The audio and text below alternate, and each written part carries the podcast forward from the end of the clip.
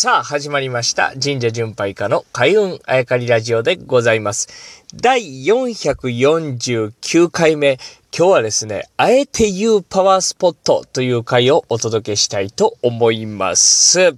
えー、まあこれ竜とちょっと関係があるんですが、あまあ僕はパワースポットという言葉がですね、あまり得意ではないんですね。で、そこでですね、えー、パワースポットって何やっていうのを、まあこれも神社巡拝の中でずっと探し続けていたわけでございます。で、ここがパワースポットですよと教えてくれる人はいるんですけれども、えー、そこで何をすればいいのかっていうところまでは教えてくれない。さらに誰にとってのパワースポットかっていうのはよくわかんない。そもそもパワースポットって何かっていうのを教えてくれないと、まあいろんなことがありましてずっと探してたわけですね。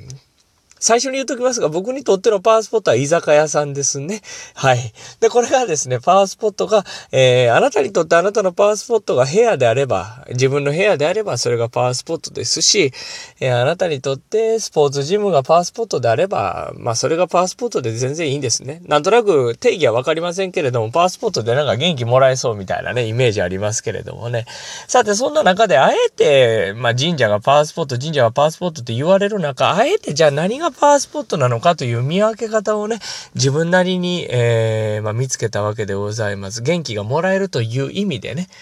昨日はちょっと竜の話をさせていただいたんですけれども、竜とは何や、水脈やと。で、水脈は見えんのか、いや見えへんねん。で、見えへんけど必ずそこにあるんやと。で、そういう意味で、えー、まあ、竜というね、ものと水脈は、まあ、同じなんじゃないかというね、同じ意味なんじゃないかというお話をさせていただきました。さあ、そしたらですね、水脈が見えないけど、なんで竜がいるんやという、わかるんやと。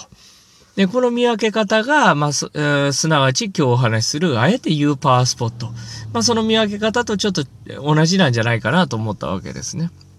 じゃあ、水脈は見えない。けど、なぜ水脈を感じれるかっていうと、もう、そのもそも木が大きいということですね。まあ、ご神木でも何でも、ジャングルでもどこでもいいです。木が大きいということはですね、木というのはですね、水なしでは生きていけない僕らと一緒。しかしね、僕ら口から水を飲むんですけれども、木々というのは葉っぱから水を吸収していないんですよね。枝枝から水を吸収していないんですよね。木の皮から水の吸収してないんですよ。もう唯一どこから水を吸収してるかって言ったら根っこなんですね。つまり僕らからは見えないところ、そこから水を吸収しているわけですね。だから僕らが見えているところ、木々の枝とか、えー、幹とか葉っぱとかそういうところはみ、もう青々してて太い。ということは、そこに水脈がある。まあ、はたまた地下水が豊富やということがわかるわけですね。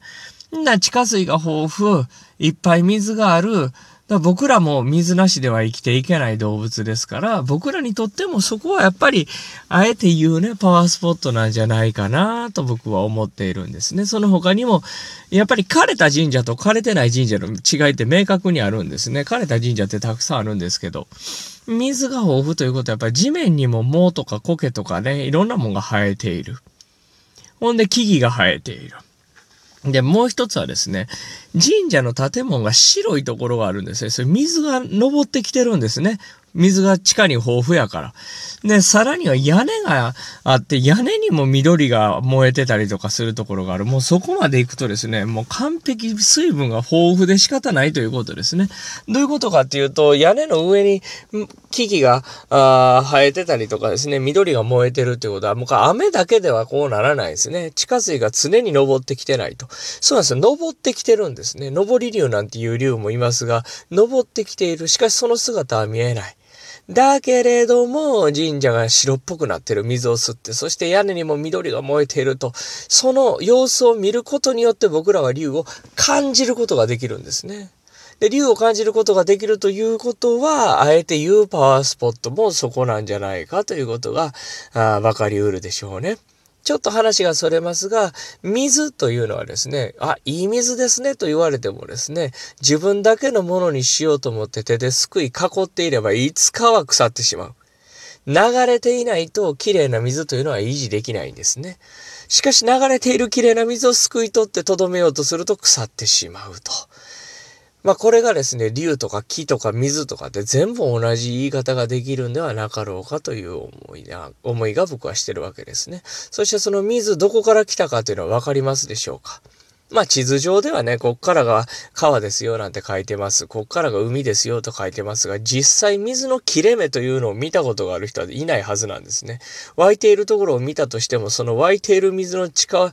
湧いている地下、地層、どこまで遡っていくのか、どうしてどっから来るのかって、その水の切れ目をですね、探しうる、見つけうる、得る人なんていうのはこのように存在しないんですね。つまりどこから来たかわからない。どこへ行くのかもわからない。しかしそこに必ず流れている。まあそれが竜であり、水であり、木であり、それを感じるところがあえて言うパワースポット。パワースポットという言葉、最後になりましたが、あまりもう一回言いますけど、得意ではないんですけれども、あえてパワースポット、僕らが元気になれる、誰もが元気になれる場所というところは、そういったところではないでしょうか。これも僕が神社巡拝の旅で気づき得たこと。今日はあえて言うパワースポットをお伝えいたしました。